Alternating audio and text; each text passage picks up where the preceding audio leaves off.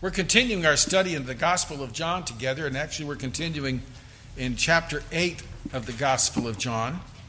We're considering this morning verses 12 through 20. So I encourage you to uh, look at your Bible, whether that be in a book where you actually turn pages or on a device. but it's, it's helpful always to, to, to look and follow along as I read John chapter 8, verses 12 through 20. Then Jesus spoke to them again, saying, I am the light of the world. He who follows me shall not walk in darkness, but have the light of life. The Pharisees therefore said to him, You bear witness of yourself. Your witness is not true. Jesus answered and said to them, Even if I bear witness of myself, my witness is true. For I know where I came from and where I am going, but you do not know where I came from and where I am going. You judge according to the flesh. I judge no one. And yet, if I do judge, my judgment is true, for I am not alone, but I am with the Father who sent me. It is also written in your law that the testimony of two men is true. I am one who bears witness of myself, and the Father who sent me bears witness of me. Then they said to him, Where is your Father? Jesus answered, You know neither me nor my Father. If you'd known me, you would have known my Father also. These words Jesus spoke in the treasury as he taught in the temple, and no one laid hands on him, for his hour had not yet come. You recall that uh, we have been talking about this is during the festival of tabernacles in Jerusalem. So in chapter earlier chapter at the feeding of the 5000 that was as Passover was on the scene. Now, starting in chapter 7, six months later, and in the last six months of his life, uh, Jesus begins uh, with the season of tabernacles, a, a, great feast in Israel. And we talked about how uh, during that time it was an important time. One of the things he said is, I am, and come to me anyone who thirsts. And, and that represented that, that played on the water ceremony that was part of the Feast of Tabernacles. Well, this will continue, Jesus, now as the feast is over, but still with some of the ideas behind him. He will be here in the temple teaching and playing on some of those images. We're told he then Jesus spoke to them again, I am the light of the world. And so that tells us this is just the continuation. He's He's again in the temple, or still in the temple. And we see in verse 20 actually that it says, These words Jesus spoke in the treasury as he taught in the temple. So that tells us not only he's in the temple, but where? And he's, we're told he's speaking in the, the treasury, or which is actually in the court of the women. That's right in the heart of the whole temple precinct. So as he is there teaching, these words come forth when he said, I am, uh, if anyone thirsts, let him come to me. Well, the people had been part of that ceremony. Through the tabernacles, each day they would go down to the pool of Siloam. They would take a pitcher of a golden pitcher of water, fill it up, and then they would walk up the many steps and into the temple and pour it out at the, at the, at the altar. That was to remind them, the whole tabernacles feast was to remember the 40 days, 40 years in the wilderness. And the water ceremony reminded them, even there in the wilderness of Sinai, God provided water for the two million person nation sufficient for their needs. And so, as they remembered that, the pouring out of water, and that also reminded them God provided water seasonally in the rains. But Jesus stood up and said, If anyone thirsts, let come to me. Let, let him drink of me. And so what he's saying is God provided water for your physical thirst. I am the water for your heart thirst. Now, he uses another image. He says, I am the light of the world. And that, that speaks of another uh, part of the ceremonies uh, of, of the Feast of Tabernacles. On the first day, and it may be that for a few other days it continued, but by the end of the feast it was over. But at least on the first day, it was, it was quite a ceremony. In the evening, so early on, there was the ceremony of the pouring out of the water, but then as things became dark, there in the court of women, or with the treasury, there were four uh, large menorahs. Have you ever seen a menorah like around Hanukkah? Well, this didn't have the whole eight things, but they, they had like four big tanks on top of each of these menorahs. And they were, they were full of gallons of oil, olive oil. The wicks were made from the, um, the, the discarded priestly linen garments. I guess back then they didn't have resale shops where they could take them and well, you know, what do you do with these holy garments? You can't just put them out. You can't throw them away. You can't. And so they would use them, take up those garments, and make the wicks for these massive um, uh, lights that were there. There were four of them, and it was a, they were huge, like beacon type torches up there. Someone would go up this, on the ladder with gallons of, of, of this oil, put in the wicks, and light them up.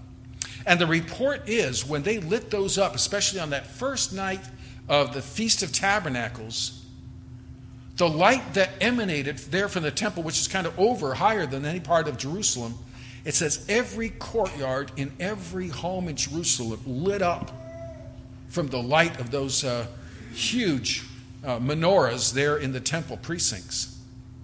Like as that was those those large lampstands, those large menorahs we're there in the court of women. And I think tonight maybe I'll show you a picture. If you look at the temple precincts, and the, temp, the court of women is the court just outside where the, you go up some stairs, and that's where the, the altar and the priests were. So it's right close to the very temple itself. And that's where Jesus is sitting as he's teaching and says, I am the light of the world, right where he might have been leaning up against one of those huge menorahs and said, I am the light of the world.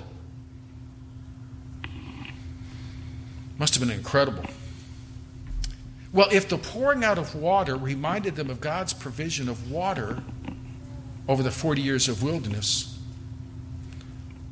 those huge menorahs with brilliant light reminded them of the pillar that was with Israel in the wilderness. Now, you would remember that from your Bible reading this year, though some of that, you see more of it in the book of Numbers, and Numbers is usually one of the places where we, our, our intent to read through the Bible crashes. But per, you've surely seen um, the Ten Commandments with Yul Brynner and Charlton Heston. If you have, then you'll remember the great pillar. In the daytime, it was a pillar of cloud. At night, it was a pillar of fire. You remember in the movie, which it, it, happened exact, everything was exactly as it was in the Bible. But you remember in the movie, the Pharaoh's armies were coming to attack the Israelites, and that pillar was there, and that blocked them. That's true in the Bible. The pillar was part of God's protection. The pillar, especially at night, provided light. I imagine it provided some warmth. Now, here's the nation out there in the desert. If you've, if you've been out in the desert, it gets cooler at night. Now, I'm sure the rabbis had to you know, discuss with them the question is it appropriate, you know, this huge, if you will, the biggest campfire in the world, are you allowed to use it for making s'mores? I'm sure the, uh, the rabbis gathered and talked through. Well, are the, are the marshmallows? Well, they didn't. But, but you get the, the, the warmth, the light. Out in those days, and especially out in the desert, it could be dark. There was the warmth, there was the light, there was the protection. And sometimes, apparently, that pillar, whether it be cloud or fire, cloud of the day, fire at night, that's how they knew what they were supposed to do, when they were supposed to go, and where. If the pillar got up and moved, they got up and moved. I was thinking about that. I don't know how quick, you know, if it moved really slowly, because you think about it, it's Time to break camp. How long did that take them? I imagine after 40 years they became pretty efficient. But when the, when the pillar moved, they moved. Sometimes apparently it moved at night. Now you might think, well, that's cruel. But again, if you've been in the desert, moving at night's a lot easier, a lot cooler. And if you've got that light, it's not a question of your stumbling. And so, but the key is it was it was their light, it was their it was their guide. And Jesus said, He's the light of the world. So as they lit those huge torches and, and Jerusalem lit up, but at the end of the feast, it was dark at night. They stopped lighting those menorah. So now that the darkness had returned, Jesus said, I am the light of the world. I am the light of the world. Now, if you remember in the, in the Gospel of John, there are seven major I am statements by Jesus. In chapter 6, he said, I am the bread of life. In chapter 10, he will say, I am the gate or the door. Later in chapter 10, he will also say, I am the good shepherd. In chapter 11, I am the resurrection and the life. In chapter 14, I am the way, the truth, and the life. In chapter 15, I am the vine. So, seven times, remember, with that I am, that again spoke to the Jewish people. Because again, back there in, in Sinai Peninsula, when God met Moses and sent him and said, I want you to go and lead my people out of Israel, Moses said, They're going to ask me, What's the name of, our, of, of this God? And God said to them, You tell them, My name is I am that I am. And so when Jesus uses that expression, I am, he's claiming the name of God. And here he's saying, I am the light. Again, it was a protection, it was a guide, it was a comfort. I was thinking about it, I, heard a discussion or a mention of, uh, of, a, of a lighthouse light. And I'm going, that can save your life, right? But if you know about lighthouses, they're beautiful and they're wonderful, but the sailors really like them because of what they do. But if you think about the light of a lighthouse, what it's saying is, is go away. The lighthouse is saying, I'm sitting on a rock.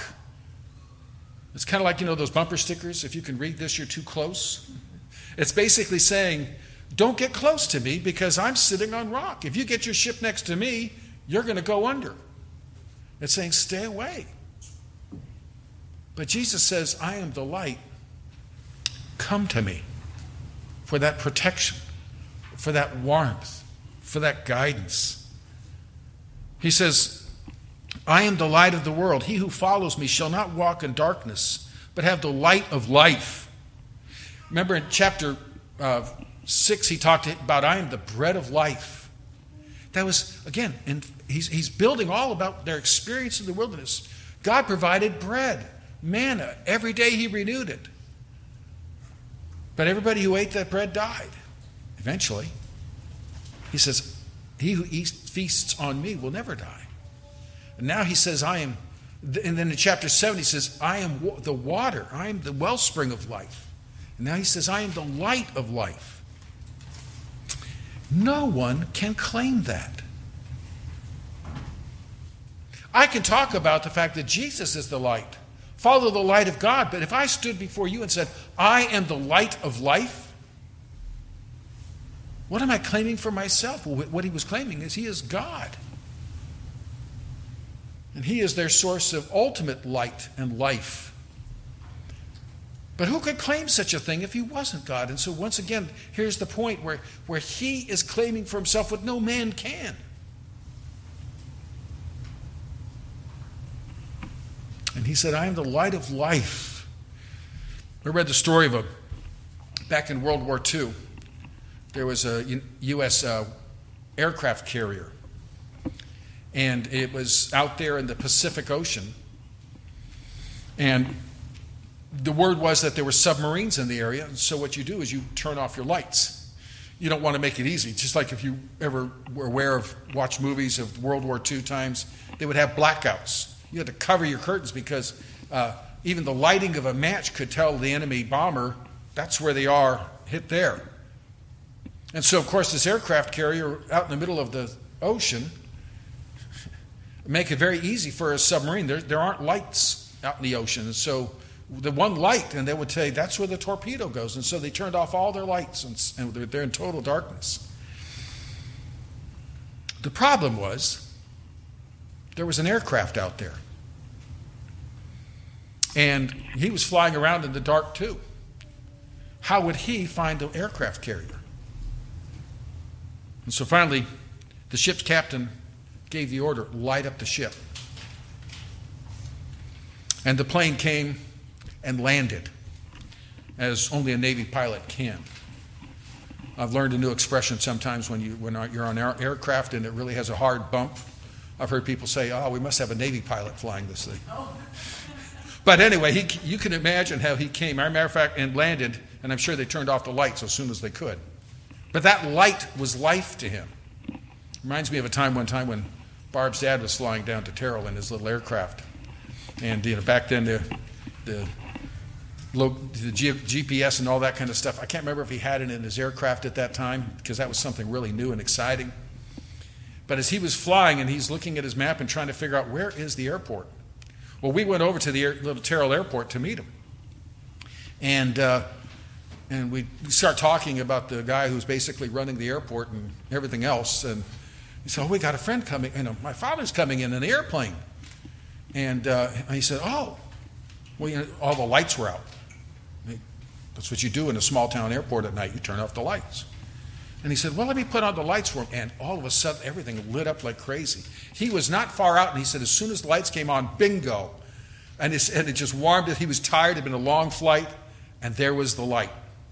And he came in and landed, but he came out and said, Who turned on the lights? That was great. And he was instant friends with the fellow at the airport. Well, here's the point there's that idea of light. In those cases, that's hope, that's guidance, that's survival. And that's a picture of what Jesus is saying is I am the light of the world. I am light and life. Darkness is a picture of death. But what does Jesus say? I am the light of the world. He who follows me shall not walk in darkness, but have the light of life. Jesus is constantly kind of drawing a dividing line, isn't he? And he's basically saying there's no middle ground.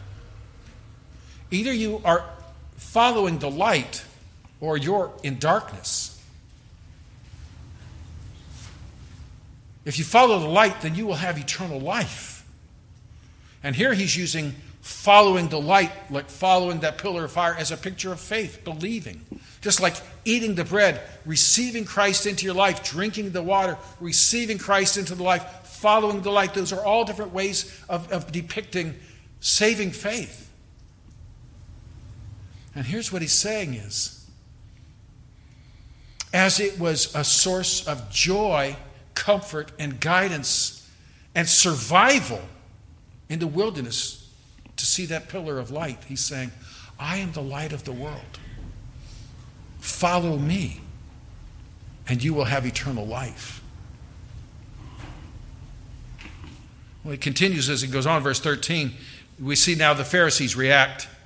The Pharisees therefore said to him, You bear witness of yourself, your witness is not true. So they, this is one of the groups of the Jewish leaders, they take the lead and they start challenging them on the basis of legal authority. Your testimony, if, if you just wit, if one witness doesn't count, you're, you're testifying of yourself. So it, that doesn't count. That does, you can't credit that as a true statement. And so Jesus answers in verse uh, 14. Jesus answered and said to them, Even if I bear witness of myself, my witness is true. For I know where I came from and where I'm going, but you do not where I know where I come from or where I'm going. So he says, My witness is true because I have information you don't. I know where I came from and I know where I'm going. And this is, you'll notice Jesus again and again and again saying, I'm not from here. I came here. He came from heaven. And so he's saying, My witness is true because I came from heaven with my message.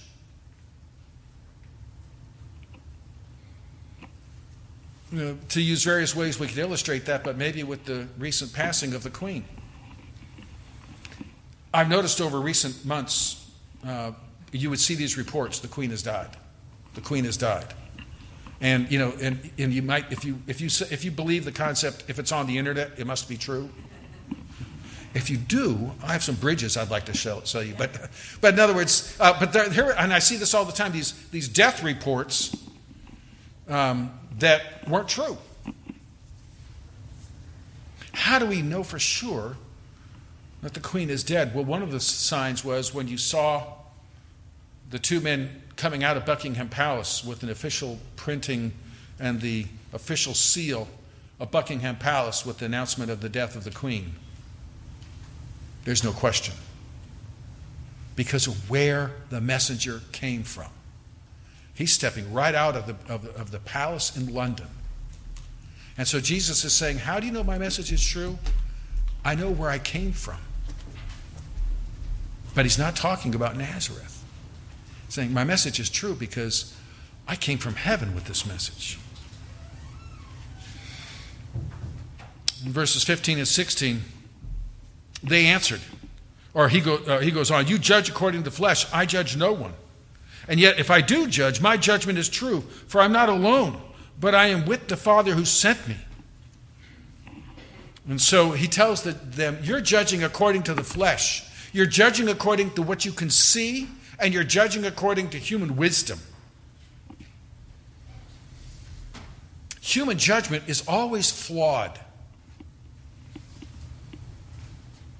Sometimes we say, well, science proves this, but the problem with science is it's, it's based on human judgment.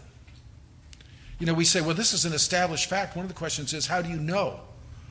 Well, the, the instruments may have been off.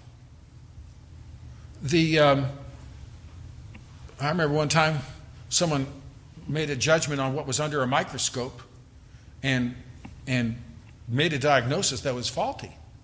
The problem was they forgot what power they were looking through. They saw, thought something was much bigger than it was. Uh, it's, it's, are you, is, is the equipment for observation accurate? Is my interpretation of the facts accurate? And so Jesus is saying, You judge according to the flesh. He's God. He says, My judgment is true, and I am not alone. I'm with the Father who sent me. He, you notice he constantly refers to God the Father as the one who sent him. He was sent from heaven by God the Father. So it's like challenging the authority of the royal ambassador. And he says, The king sent me.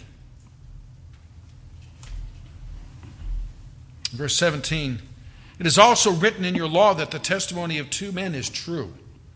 I am the one who bears witness of myself, and the Father who sent me bears witness of me. So now he reminds them of their own law. The Pharisees, they were all about the law, the Torah. And he said, Read your own book, read the law. Two witnesses prove something is true. When he says your law, now he's not saying it's the Bible is man's law, not God's. But what he's saying is, you know your book. Open your Bible, is in a sense what he's saying.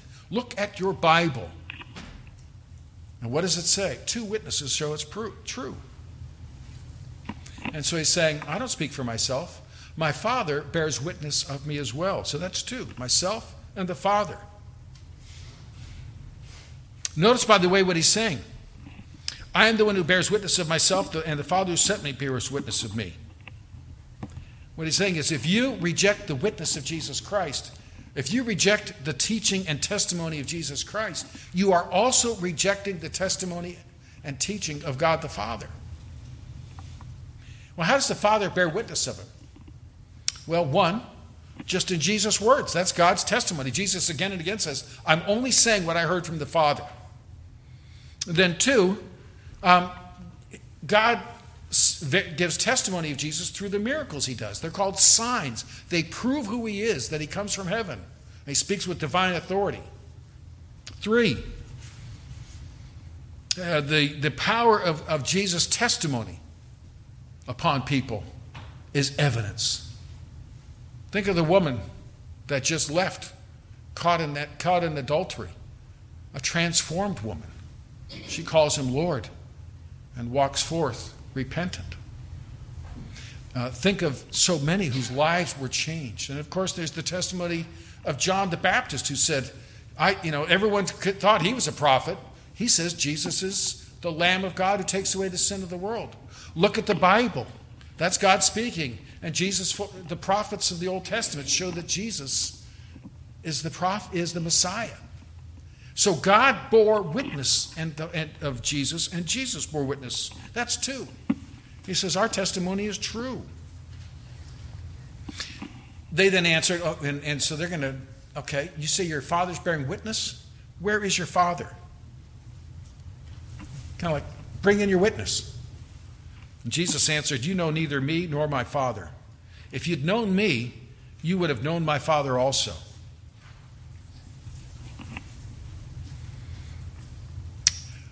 Now, they may have known that Joseph was dead. Everything, we, we're never told in the Bible Joseph died. But when we come to this point in Jesus' life, there's never mention of Joseph. Uh, we see Mary and the brothers and sisters of Jesus, but we never see Joseph. And so everybody assumes Joseph by this time is dead. And so maybe they're thinking Joseph is dead. How can he bear witness? Where is your father? And Jesus answered, You don't know me or my Father. If you'd known me, you would know my Father. Now that's that is a huge statement Jesus makes. You know neither me nor my Father. If you'd known me, you would have known my Father. What Jesus is saying is the only way you can know the Father is through Jesus Christ. If you know me, you know my Father. Jesus makes statements like that throughout the gospel. He makes it especially strong in John 14, 6. Remember? I am the way, the truth, the life. No one comes to the Father but through me. The only way to have a relationship and to know God is through Jesus Christ. Do you understand how important that is? The only way to have a relationship with God is through Jesus Christ. That's what Jesus says. And that's what he's saying here. If you'd known me, you'd know the Father. If you don't know Jesus Christ, you don't know the Father.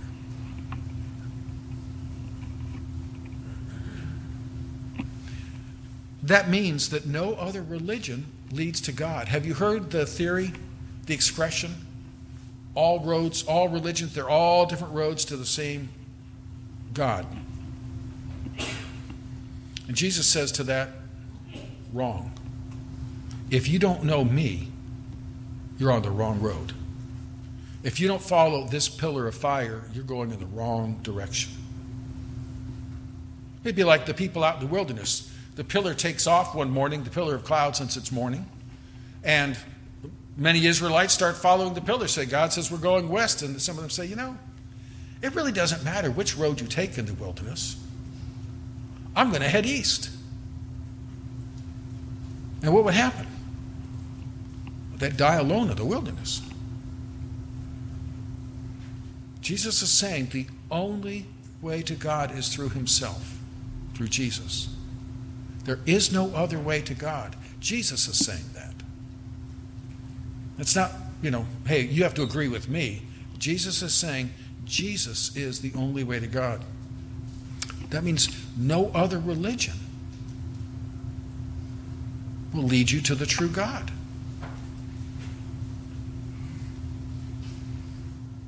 I say that so easily with words, but it's a very sorrowful thing because so many are so misled and even immunized to religion because they think their needs are met through the religion they have without having Christ. To know Jesus, you have to know who he is. So all those religions out there that are that deny Jesus, um, they're not leading to God. But we have to be discerning. To know who Jesus is, you need to know who Jesus is. Many will use the name of Jesus and say they believe in Jesus, but they don't believe in the Jesus of the Bible. They don't see him as the eternal God who came to earth, took on human flesh, lived, died for our sins, and rose again from the dead. They don't see him as that. So they might use the name Jesus, but that doesn't mean they know Jesus.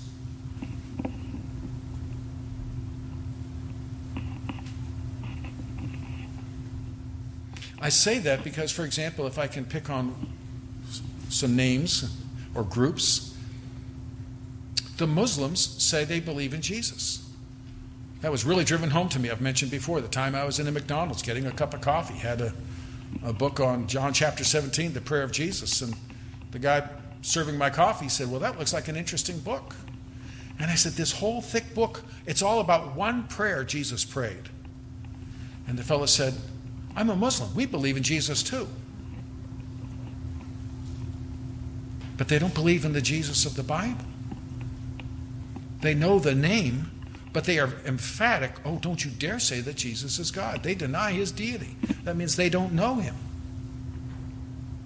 Mormons will tell you, your Mormon friends and neighbors will tell you they believe in Jesus, but they deny that he's the eternal God.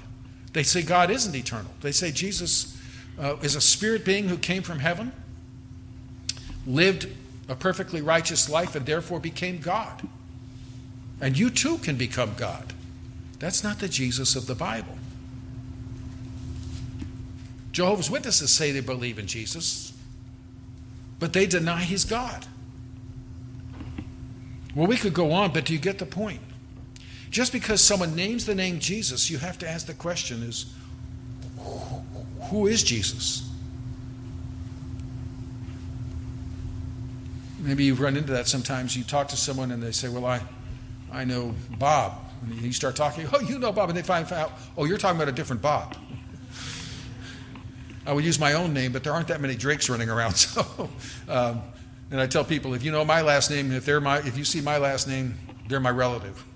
It's unusual, um, but, but that's my point. Is just because someone says they know Jesus, who do you say he is? And then the other question is, do you really know him? Are you, are you, what do you say? You must, I am the light, you must follow me. Have you trusted him? Have you, to use his language, have you eaten him as bread? Have you, did you drink of Jesus? In other words, have you taken him in, into your heart and life by faith?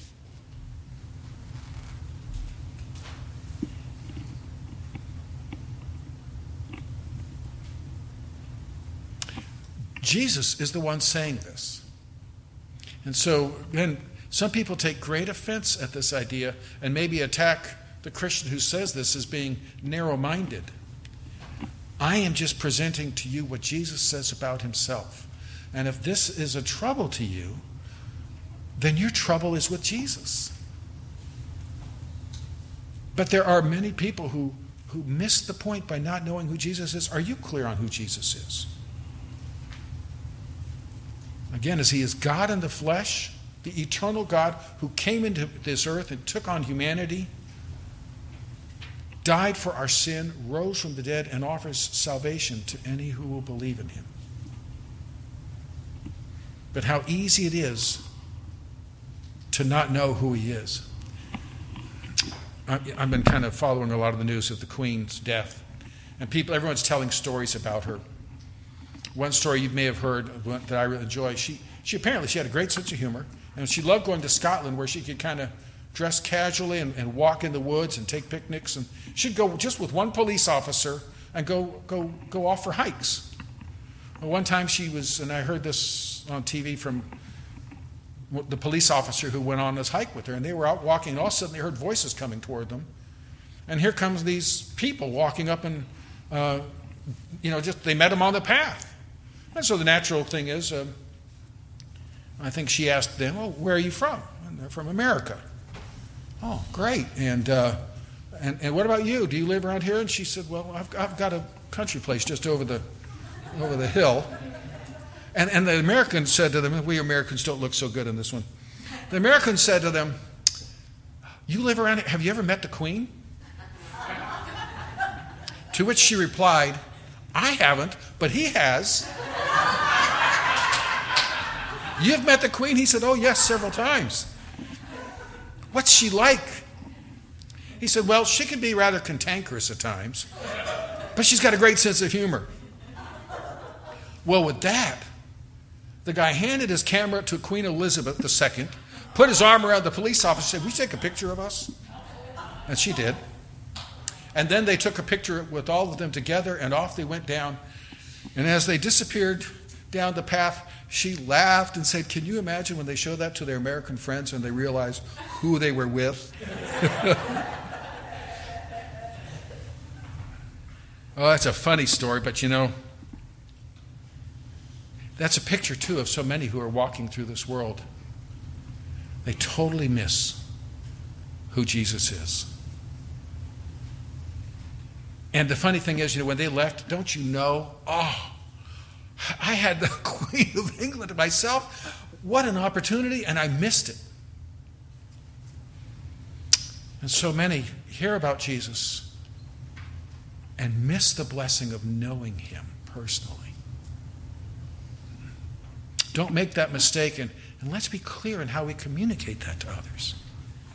Well, John closes this section with these words. He says, These words Jesus spoke in the treasury as he taught in the temple, and no one laid hands on him, for his time had not yet come. Again, this treasury, and that's another way, the treasury was um, there in the, what's called the woman's court. It's the treasury because this is where you brought your offerings to the Lord.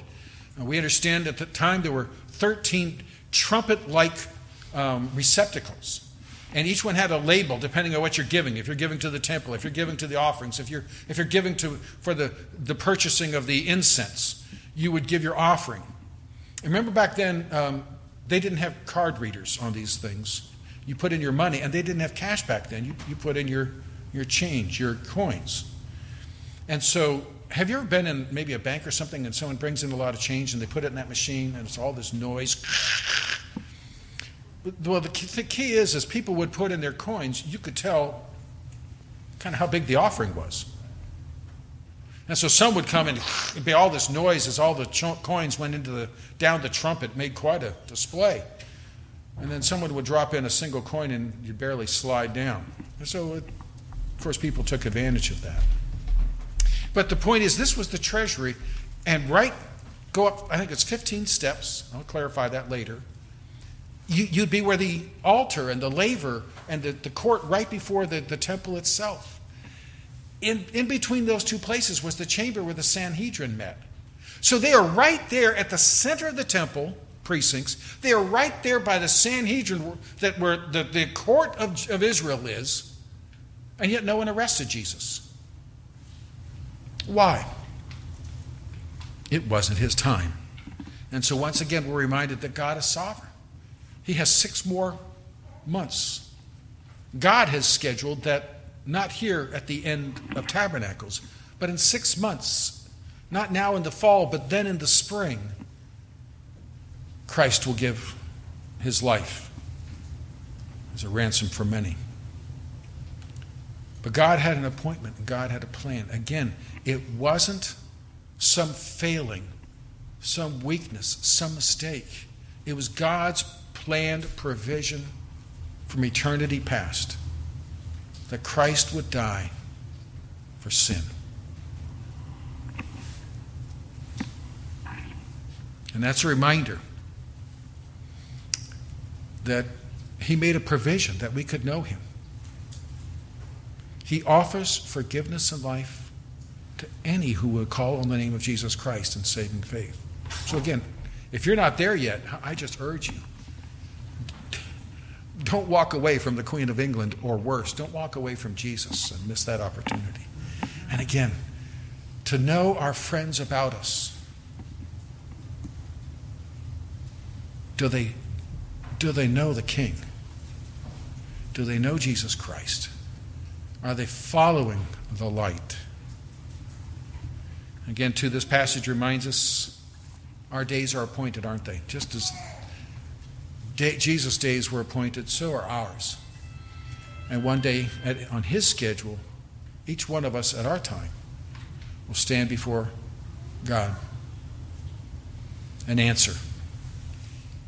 Either we will stand before Him in our own sin or we will stand clothed in the righteousness of Christ by faith. May God give us the right answer now in Christ. Father, we thank you for our Lord Jesus Christ.